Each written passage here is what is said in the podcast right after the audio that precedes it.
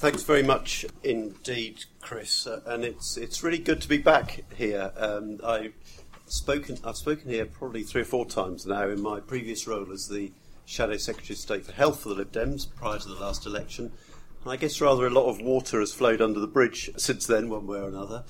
But I've got a great respect for the work of the King's Fund, and indeed Chris Howe in particular. Uh, in opposition, I spent a lot of time reading what Chris had written and debating with him issues about the future of health and care and this sort of central issue of integrated care. And I was very, very struck by the persuasive arguments that he put, and it helped to shape my views about uh, the sort of policies that I wanted to advocate in my role at that stage. And I ended up writing a pamphlet on the future of the NHS as I saw it uh, and care services. And, and Chris came along and spoke at the launch of it, and and and uh, and a lot of my thinking then had been based on uh, his really innovative uh, thinking.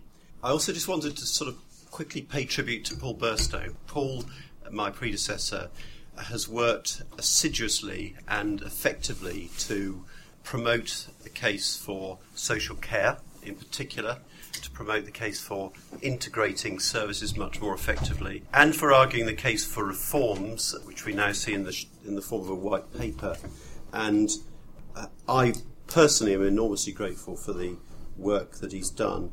The other thing I wanted to just say at the start was please bear with me. I've been in the job uh, literally a week.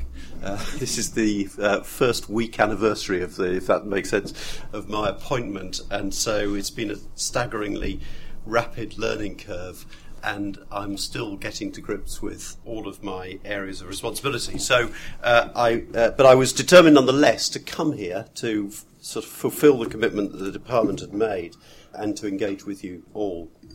Now, I remember at the time of the whole debate over the health bill last year, one of the one of the many charges that were made against the reforms was that it would lead to a fragmentation of care.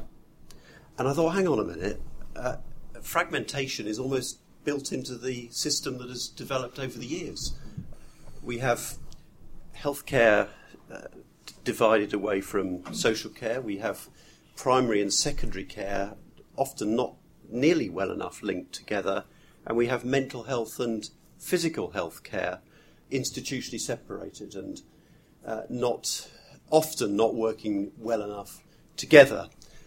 And actually, the irony of it is, is that I think these reforms actually provide the basis, not enough on their own, but they provide a basis for a fundamental shift towards a much more integrated care model.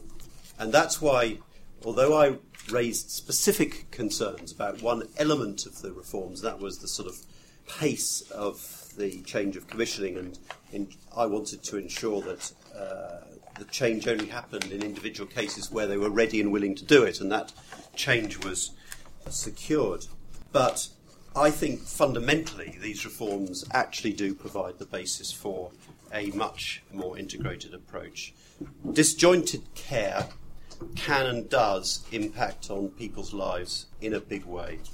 Whether it's the girl with cerebral palsy who, who has to start using completely different services when she turns 16, the man with bipolar who sees a different community physician, psychi- psychiatrist at each appointment, uh, or the elderly lady who dies in a strange hospital because there's disagreement over who should provide the services to allow her to die at her own home. At the moment, those sorts of situations are all too common, and we all know that to put a stop to them, all parts of the system have to work together. That's when things really get better. Not just with health and social care, but with other factors that affect health, like housing, work, education. One of the main reasons why I was so thrilled to get this job is that I can push this really hard. The consensus behind integrated care is, I think, pretty universal now. In government, in think tanks, in patient groups, everyone sees it as a good thing. Sometimes people's understanding of it differs, but in fundamental sense it's seen as a positive approach. But that is not enough. We need to transfer it from the academic papers uh, and from, in a sense, almost isolated examples of best practice into the health and well-being boards, into hospitals and into community centres and surgeries. It takes a lot of political oomph to do that. I want to provide that oomph from the centre. From my first day in my new office, I was asking to talk to the health department's experts on integration, reading the latest research, and the first thing on my agenda is to arrange a roundtable with the King's Fund and a range of other groups to work out a way of translating the consensus into real results. I want to build a shared vision, and I think it can potentially inspire people working in health and care services if they can see something clear that we're trying to achieve. I've been immensely inspired personally by meeting and talking to the guy who designed Torbay. Uh, remind me of his name? Peter Conkler. Yeah, Peter. And to hear him talk about what they were able to achieve was extraordinary. And it led me to feel that, as David Nicholson said, this is the future of, uh, of, of health and care after he visited that place. And this idea of identifying Mrs. Smith, the patient, not the institution, the patient, and ensuring that the services that a whole range of different organisations provide meet her needs, not the organisation's needs. And that's a really fundamental thing that we all have to, I think, understand. I've been inspired by reading about what they have done at the Veterans Health Administration in America, transforming a service that wasn't serving the veterans well, was delivering poor care into something that is now world leading. I was inspired by visiting Kaiser Permanente and hearing about the way in which they use technology to uh, provide an incredibly effective integrated service, keeping people healthier and out of hospital at a reduced cost. And I'm inspired by reading about places like Bolton, where uh, the diabetes service there has delivered really impressive results. One thing that we can be sure of is that there is funding to really get things going. As announced in the Care and Support White Paper, Caring for Our Future, over, two, over the two years from 2013 14, an extra £300 million will go from the NHS to local authorities to get health and social care services working better together. That's on top of the £2.7 billion transferred to local authorities that was announced in the 2010 spending review. And there will be an extra £200 million over the next five years spent on better housing options for older and disabled people. On top of that, there is more money for priority services like January's one off £150 million to reduce delayed transfers of care. That sort of money can open doors, but because of the financial situation that we all know about and understand, that money and people's existing budgets need to produce results. Everyone needs to do their bit to get the most from the money that is available. There is no alternative but to make the money that we have go further, to achieve more with what we have available, delivering better services and better outcomes in ways relevant to individual areas. That's why I was so pleased to see that the Care and Support White Paper clearly sets out what we are going to do to further integrate services. One of the big issues is that integrated care itself is a problematic phrase. Understandably, when you're talking about such a broad concept, there's a lot of disagreement over what it means. So, one of our early tasks will be to try to at least agree a working definition, one that allows everyone to be clear about what we're working towards. Then we want to build on some of the projects already underway that touch on issues of integration, like the four community budget pilots that are cutting red tape and reducing duplication in specific areas. We will take the lessons from these pilots and share them across the country so that everyone can benefit. To gauge our progress, we will also take heed of the Future Forum's calls to measure people's experience on how their care is being integrated. We want to explore how best to do that via the outcomes frameworks so integration is given just as much as importance as any other big NHS issue. We will use different payment systems. This is something that I regard as absolutely central to this to put money in people's hands who can improve integration. The year of care tariffs, for example, which take a, a long term view of people with long term conditions. And we want to see similarly innovative payment systems across health, care, and housing sectors. And of course, throughout all of this, in the spirit of integration, I want to make it quite clear that expert organisations like the King's Fund, the Nuffield Trust, and others are central to everything we're doing. I want to work collaboratively with these organisations to make the most of the expertise that is available and to open our processes up to them.